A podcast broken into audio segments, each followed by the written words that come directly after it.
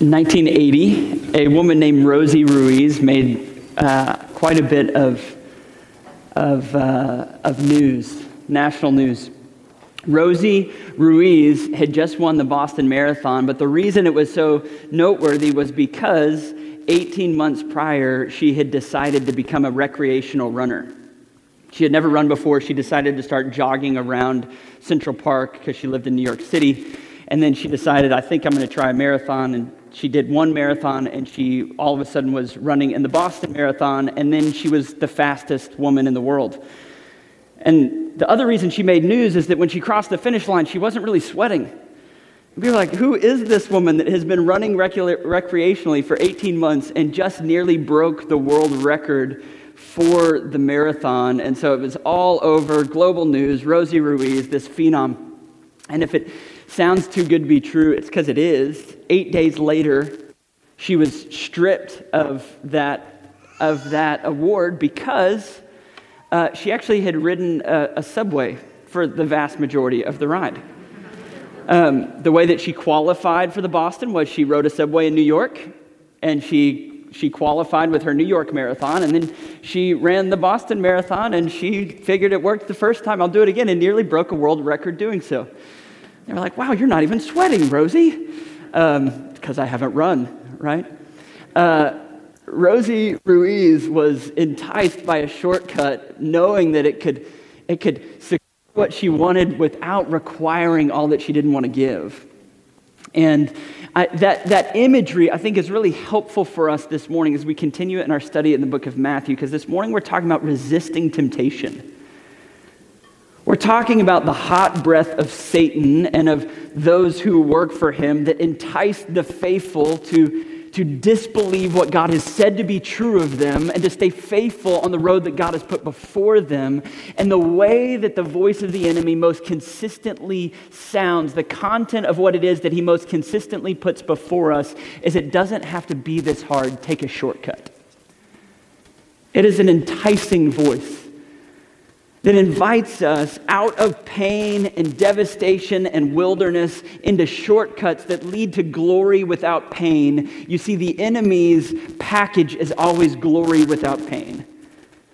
And this morning, we are going to, as it were, I, I feel like it's a, a bit of battle that we're doing as I've been praying for you and thinking about the ways where our minds and our hearts are engaged in, in warfare where we experience temptation and we are tempted to take shortcuts from what it is that God has called us to, I want us to situate ourselves right at that point. And my hope and my longing, my prayer for you is that we are a people more prepared to resist temptation because of the model and the power and the authority of our Lord Jesus as we, as we watch the way that he engages and resists temptation. We're going we're to learn from him this morning. And as we do, what we're going to learn is we're going to learn to resist enticing shortcuts through spirit orchestrated pain.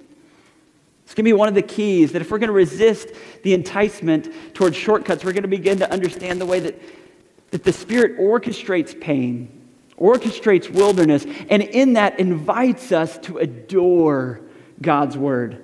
You see, we will resist the enticing shortcuts as we trust God's word, even in the midst of spirit orchestrated pain.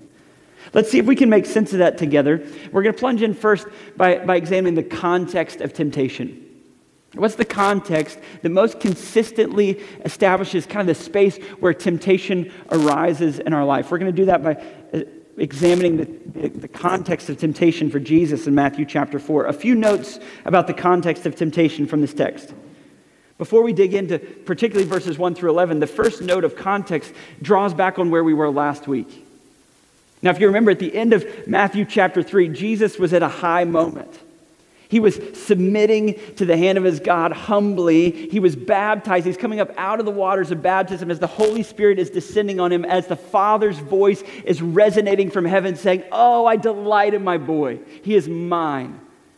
And it's from that that in Matthew chapter 4, in verse 1, when you read the word then, then Jesus was led up by the Spirit into the wilderness. The then is referencing at that moment. So the first note about the context of temptation is it often comes on the heels of great victory and God's nearness. pay attention throughout the scriptures and throughout our own stories, what we will consistently experience, what we will realize is that is oftentimes on the heels of a moment where we've been just enraptured by God's presence, going, I will never forget the love of God. He's so near and He's so close, and I feel such victory in this moment. Beware in those moments because it's oftentimes on the descent from those high places that the enemy cowers in the shadows and he's ready to pounce. You see, the first note about context of temptation, it's oftentimes on the heels of, of, of great victory. We see that in David's life. We see it in Elijah just after he battles the prophets of Baal. It's right after that that he's despairing of life itself out in the wilderness. That it's oftentimes right after God has worked powerfully. You see, but as we, as we dig into this text particularly and continue to ask the question, what is the context of the temptation? The second note is this pay attention in verse 1. How did Jesus end up in the place of testing, of temptation? Then Jesus was led up, see that phrase, led up by the Spirit into the wilderness to be tempted by the devil. The context of this temptation is that it is spirit orchestrated, spirit ordained. The Holy Spirit is actively leading Jesus into the place of temptation, the place of testing. Now, the word for temptation in your, in your Bible, in the Greek, it is a neutral word. It sounds so negative when we say temptation. We think, oh, that's, that's only and always a bad thing. The term in Greek is actually a neutral. It's a neutral that can mean test, like an exam being challenged, or temptation. And what we see is in this beautiful and, and somewhat confusing and mysterious moment, what the, the devil intends for temptation temptation towards evil and sin, the Holy Spirit is leveraging for testing, examining. No one likes a test, right? No one's excited about test day. I remember my eighth grade English teacher was a woman named Mrs. Brown. Mrs. Brown didn't smile much. She, she wore a tight bun and she had gray hair, and she was very serious about the English language. Way more serious than any eighth graders in her class were, as you might imagine. And I remember at the time not really liking Mrs. Brown and certainly not being excited about test day because she was very demanding. She wanted every one of her students to have a command of the English language. And I remember, like, what's the right word? Mm, I didn't like tests in Mrs. Brown's class.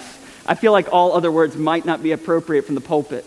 I didn't like Mrs. Brown's test days because they were so demanding, but the reality was what she was doing was she was setting up a context that was drawing something out of us. It was exposing have you done the work and do you have the command? Is this going to serve you the rest of your life? What felt like an evil in the hands of someone who had good intentions for us was actually a test to draw out what was, what was good, what was needed. The context of temptation that we have to realize is this the Holy Spirit actually orchestrates moments where we encounter one who has malicious intent. The enemy is tempting you towards evil, but the Holy Spirit is testing to see what is in the heart of my beloved. Are they prepared and ready to step into this? As we understand the context of temptation, will we be more prepared to resist it by recognizing, oh, I recognize what this is. The Holy Spirit is in this. Just because I am tempted in this moment doesn't mean I've necessarily taken a wrong turn. I may have taken a right one. I may be in lockstep with the Holy Spirit in this moment, but the invitation is what am I going to do? What's going to be called out of me? The context of temptation in this moment is the Holy Spirit orchestrating this scenario. The Holy Spirit is involved. A couple other notes about the context of temptation before we move on is that it happens in the wilderness. Did you see that? That the Holy Spirit leads for this testing into the wilderness. The Hebrew term that stands behind this Greek text that's being translated, the original term in the, in the Old Covenant language, Jeshimon, was, was actually the devastation. That the, the wilderness reflected the devastation, the exposure, led into a place where you're totally and completely exposed that you might even describe as the devastation. That coming down from the high water mark of I've experienced God's love and nearness, I've, I've come into this place actually led by the Spirit of God to be tested, and now I'm in this, I'm in this space of devastation. This is the context where temptation grows strong. The devastation. It might be that in this moment we, we see that Jesus is hot and hungry and tired. And in the moment of being hot, hungry, tired, and tempted in the wilderness, we know that the enemy's voice is going to be very believable. So, for us to understand the context of temptation, pay attention. Where have you experienced God's kindness? What does it look like for you to be led by the Spirit? But the Spirit might be leading you into a place that feels like the devastation. For instance, this might be singleness that lingers. You might be thinking, I'm, I'm, I'm feeling the love of God and I'm following the Spirit, but now I'm in this space where I just continue to long for something that God isn't providing. And in that wilderness of prolonged singleness, it doesn't just feel like wilderness anymore, it feels like devastation. And in that space, the voice of the enemy becomes strong. He begins to whisper, he begins to say things that aren't true. Where a couple struggles to conceive and have a child, it'll feel like wilderness, where we might wonder, where did I take a wrong turn? But in fact, the Holy Spirit is leading and guiding and taking us to a place to draw things out of us that we haven't been forgotten by God. We've been led by God, but it feels like devastation. It might be frustration at work as you continue to pour yourself out and it never feels like it's, it's recognized or cherished. In fact, you feel like you've been passed over yet again and you go, What is the deal? I feel like I'm in lockstep with the Spirit. I feel like I'm doing what I'm called to do. And yet, here is the wilderness, the devastation that meets me again. This is the context within which temptation grows strong. The last note that I'd make about the context of temptation is that it is personal. That it's not just evil generally, but it's the devil. Did you see that in verse 1 that meets Jesus in the wilderness? That we are battling three enemies of our soul the world, the flesh, and the devil. And the devil and those demonic spirits that follow his proddings and direction, they hate the faithful. The devil exists to, to steal and to kill and to destroy. His native tongue is deception and lies, and his target is Christians. His target is the church to demean the glory of God by ruining the witness of Christians, by stealing their, their ability to trust in the character and the goodness of God, that you daily are stepping into a battlefield with an enemy who hates you and who wants to rob you of joy and the fullness of life. The context for temptation. Pay attention where you're on the descent from sweet moments in the presence of God. Pay attention to the moments where the Holy Spirit has led you into places that feel like desert exposure. And pay attention to this reality that the, the voice of the enemy will be personal.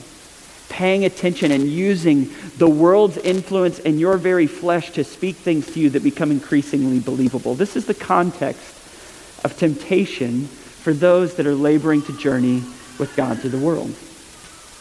So, what is the anatomy of temptation? If that's, if that's the setting within which temptation comes, I want to expose the very work of the enemy in hopes that we as a people will be more prepared to resist his work. That's the context. Let's talk about the anatomy. What is temptation itself? I want to explore what it is that the devil is saying to the Son of God here in this, in this real historical moment in the desert. This moment that in fact, Jesus is the only one that was there. It's the only one of the events in all of his life throughout the Gospels. It's the only event in all of the Gospels where he is the only eyewitness account. So we know that it's Jesus who told his disciples about this. He invited them into this. He actually articulated this for the authors of the Gospels because they didn't know about it otherwise. But what he was doing is saying, I want you to not be unaware. I'm going to tell you about this clash I had with the devil out in the wilderness so that you understand what temptation is and how it works. So let's look at the anatomy of temptation. Look back at, at what the devil has to say. And let's pick up in verse 3 and verse 6, the first note about the anatomy of temptation. It says, The tempter came to him and said to him, See this big if? If you are the Son of God, command these stones to become loaves of bread. And we showed up again in verse 6 for a second temptation. He says to him, If you are the Son of God, throw yourself down, for it is written. And then the, the devil commences to quote scripture out of context for his own purposes back to the Son of God. The first note about the anatomy of temptation the places where the enemy's voice will be most powerful for you in the wilderness, in these moments of exposure. He starts by trying to undermine our identity. What is it that Jesus just heard at his baptism? You are my beloved Son, in whom I am well pleased. This Jesus, who had been raised in a small town where his mom got pregnant out of wedlock and claimed that God did it, and people didn't fully buy that. He dealt with this cloud over his whole life about his fatherhood that gets thrown back in his face, even in the book of John, chapter 8. People are saying to him, Who even is your father? We've heard your story. Jesus dealt with this all of his life, wrestling with his his divine sonship? Is it true that God loves me and that I'm really his? The temptation that the enemy is pushing on is can you really believe that you are the beloved child of God? He starts by trying to undermine identity if you're the son of God. Insinuating that these present circumstances undermine what you believe to be true of God. In essence, he's going, if you were the Son of God, would you be out in the wilderness, hot and hungry and exposed and tired? Would you be here if God loved you? You see, the first part of the anatomy of temptation is that, that God begins to speak into that place and say, Would you really be here still single? Would you really still be here childless? Would you really still be here with work frustrating, frustrated in this way? Would you really still be here with these sorts of struggles in your marriage? Would you really still be here with this sort of lack of real intimacy and friendship that you feel so lonely and alone? And, and the enemy starts to whisper and goes, You know what this proves? What you've always thought might be the case. God doesn't love you. He doesn't see you and he doesn't care about you. You see, the enemy starts the point of identity and says, Your present circumstances undermine everything that you've hoped was true in God. Have you ever heard anything like that in your head and heart? This is the anatomy of temptation. I go through it every day.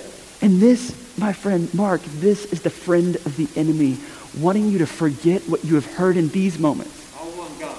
Amen.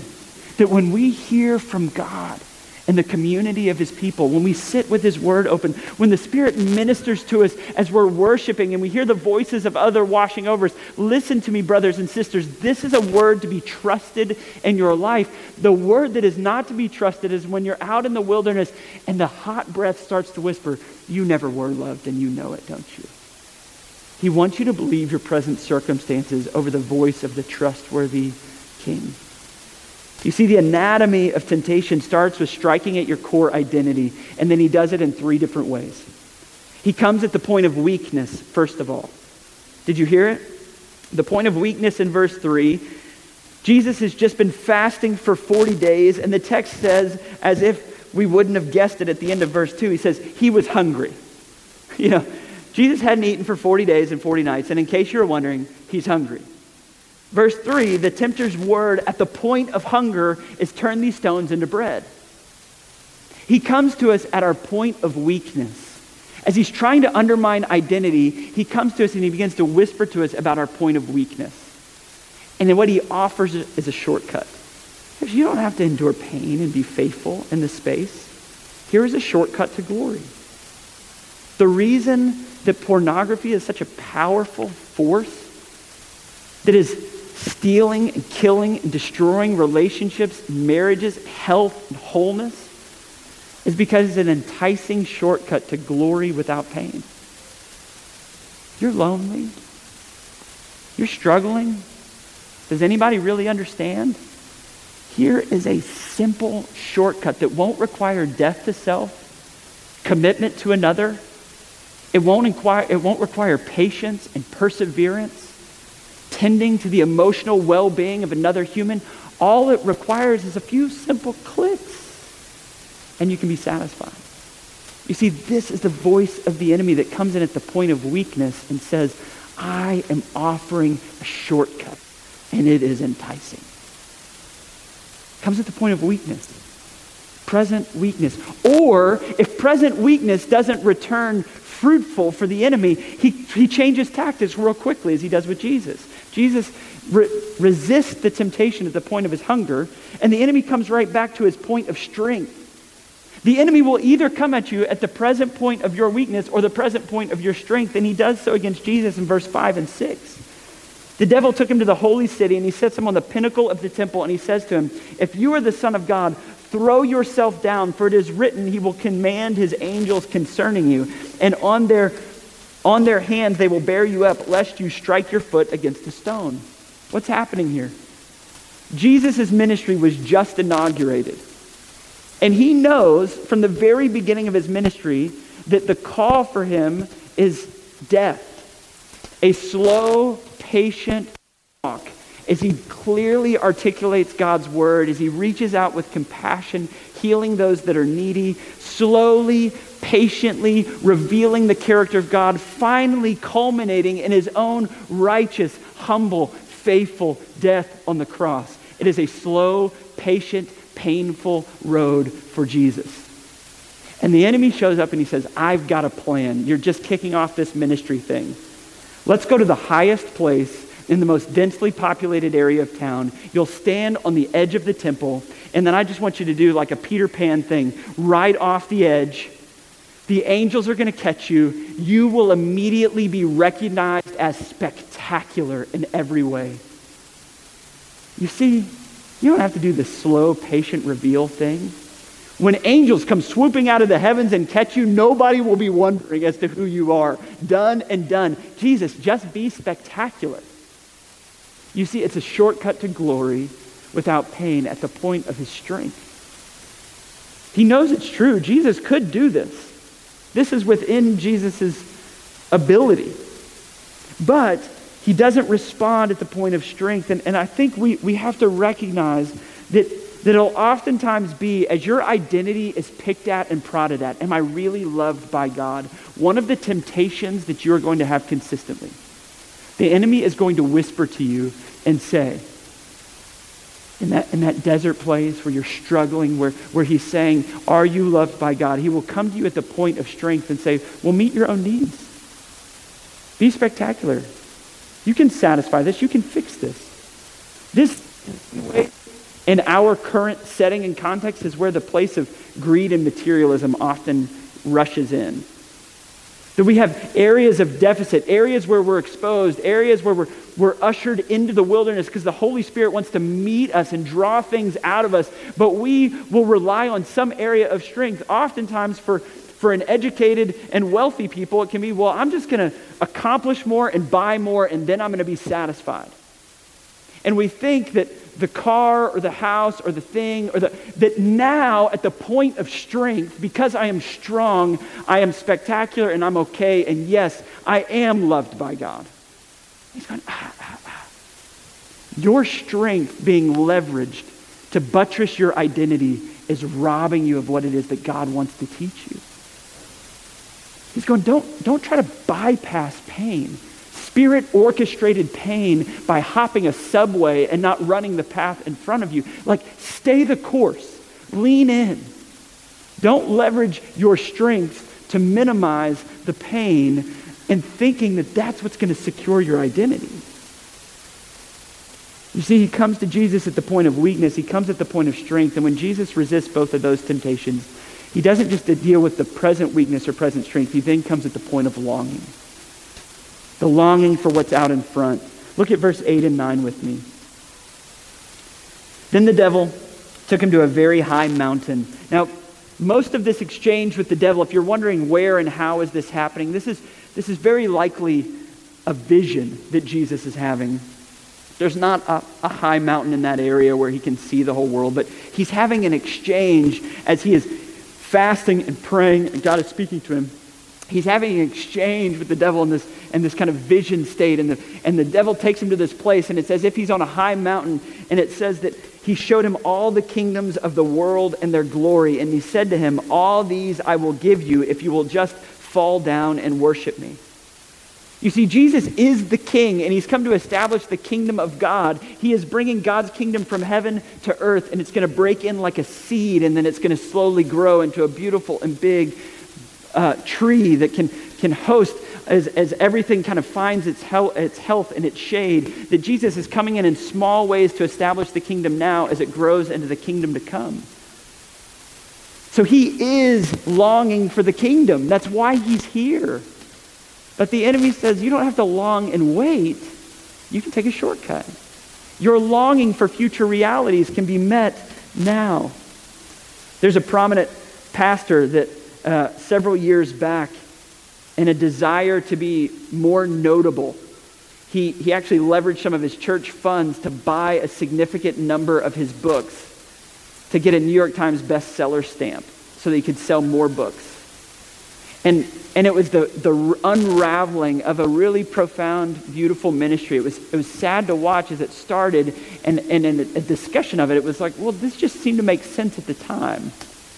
But the idea, the idea was this longing for something that we've been grasping at and, and haven't been able to lay hold of. And we think, what's, what's within my means to lay hold of that future reality that I want now? And the enemy makes it seem, it, it, it, makes it feel like it makes such sense in the moment. Because the world and the flesh are conspiring, and in this wilderness of longing, the enemy begins to whisper and says, just do what it takes to lay hold of the future now. Don't wait. Don't be patient. You know, if I were to summarize all that I just said about the anatomy of temptation, what I want you to hear is this. Temptation equals enticing shortcuts. If you're wondering how temptation is functioning in your life, it comes to you at the point of strength and weakness and longing, but temptation is consistently an enticing shortcut. Glory without pain. So, how do we defeat temptation? We, we understand the context of it, we understand the anatomy of it. How do we defeat it? Well, the invitation is this to cherish, to adore the Word of God. In verse 4, 7, and 10, we see Jesus responding. Let's look at it together. Look at the text with me. It says, But he, being Jesus, answered the first temptation of the enemy. And he says, It is written, Man shall not live by bread alone, but by every word that comes from the mouth of God. Jesus quotes from the book of Deuteronomy. He's quoting about the people of God in the wilderness that are struggling in the wilderness for 40 years of, of hunger and wandering. And so, after he has experienced 40 days in the wilderness of hunger, he's embodying all that they were intended to be, and he's quoting the text in context, even as he fulfills it, saying, It is written, man doesn't live by bread alone, but every word that comes from the mouth of God. In verse 7, in like manner, what he says is this Jesus said to him, Again, it is written, You shall not put the Lord your God to the test saying it's not that we're testing God to reveal his power, it's that we trust that he is powerful and we wait for him. In verse 10, yet again, he says this Be gone, Satan, for it is written, You shall worship the Lord your God, and him only shall you serve. Now, how does Jesus respond to temptation? He three times over responds to the enemy. And do you know that he only says two words that aren't him quoting scripture? Only two words. The enemy's coming at him and coming at him and coming at him. And what's coming out of him is the word of God that has been memorized and meditated upon and now is declared with authority. Such authority that the only two words that Jesus says that aren't a quotation are be gone. He has authority over the enemy because he is so soaked in the voice of his Father. That when we are saturated down to the bone, where we love the Word of God and we've hidden it away and we, we speak it with authority, now we can step from that place into authority and we can, in the moment of temptation, as the voice of the enemy is most believable, it's most hot down our neck, it is saying, you can just, you can make the pain go away, take the shortcut. As we, as we meditate upon and we speak God's Word, we can with authority say, be gone. You see, you have one offensive weapon in spiritual warfare. One. Ephesians 6 talks about the warfare we're a part of, and we have all of this different gear to fight, and there's only one weapon, and it's the Word of God. Listen, you are in a battle. You have an enemy that wants to rob you of fullness of life and joy. And you have one weapon to fight back. One weapon. The Word of God. Where we as a people leave the Word of God gathering dust, we're not sure where it is or the last time we cracked it on our own. The degree to which you rely on me to open it for you, you are exposing yourself to significant temptation and struggle. The invitation is to love the Word of God, to adore it, to meditate on it, to memorize it, and to declare it with such authority that we're able to command the enemy, be gone. And as we adore the Word of God, we realize this the Word of God is not just written, it's enfleshed. The invitation this morning to resist the enticement of these shortcuts is to cherish the Word of God, which means both memorizing and meditating this text, but also savoring the Word made flesh. Do you see that where every one of us is so enticed to take shortcuts? Where Adam, with a belly full of fruit, living in the garden, was defeated by this same enemy. And where Israel, struggling in the wilderness, was consistently exposed for their lack of faith for God. And we, likewise, the people of God, consistently are enticed towards shortcuts. And we could all, unfortunately, stand and testify time and time and time again of the ways that we have taken shortcuts that have not led to the glory we were promised. We are a sinful people, easily led astray. But in Jesus, what we have is one who never took a shortcut. Never. Like when the road was most painful, when it was most tempting to just make it go away, when he was on the path of his own destruction, even into the last moments, when he was offered a dulling agent as he was going to the cross. Here, drink some of this, it will make the pain less. In those moments, Jesus resisted even that, saying, I am not going to dull this, I'm not going to sidestep this, I'm going to remain faithful to the very end, which actually is going to be my devastating death. If ever there was devastation in wilderness, it was the one that Jesus endured. And he endured faithfully and powerfully in such a way that he rose in victory over it, saying, The devastation no longer has authority on me or anyone who's with me. When we adore the Word of God written and enfleshed, we all of a sudden have authority to, in the moments of devastation and temptation, to look back and say, Be gone. And the beauty is that in verse 11, did you see it? The sweet communion on the other side of temptation resisted. It says, Then the devil left him, and behold, the angels came and were ministering to him. When we are empowered by trust in this resurrected Jesus, soaking in the Word of God, establishing authority in the moments of temptation, listen, you might be in the wilderness right now. Your strength may be wavering. You may be thinking, you know what? Why do I continue to wait and to trust? It's just so painful. Listen, brothers and sisters, temptation resisted by the power of Jesus and the power of God's word. On the other side of it, there is such sweet communion. God restores and refreshes his saints in community with one another as we wait for the ultimate refreshing in his presence. Do not lose hope. On the other side of temptation resisted, there's joy, fullness, and comfort as God nourishes his own. And so, brothers and sisters, resist temptation. Resist enticing shortcuts. Endure through spirit orchestrated pain, and do so by adoring the Word of God.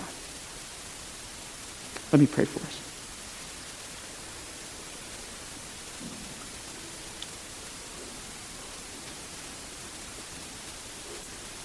God, we come to you in this moment, not just because we, this is what I'm supposed to do when I'm done preaching. Like, I pray that we would believe this, that this wouldn't be like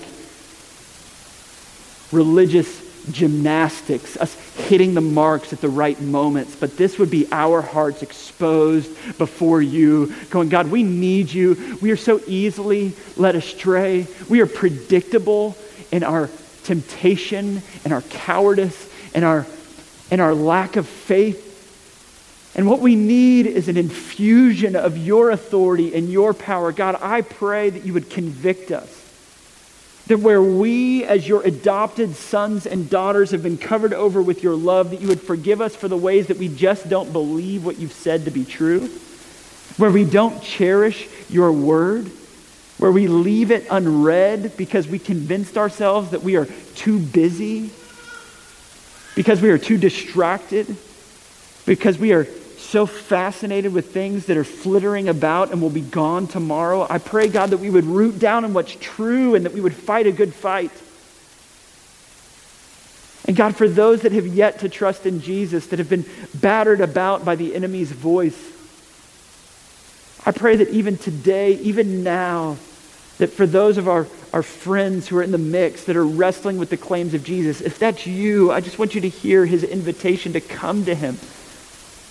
That he will fight with you and he will fight for you. In fact, he already has at the cross and the empty tomb. Would you come and trust his goodness and his love and experience a whole new life? Oh, God, make it true that we would be a people who resist the enticing shortcuts and who live faithfully even in the midst of pain until we see your face. In Jesus' name we pray. Amen.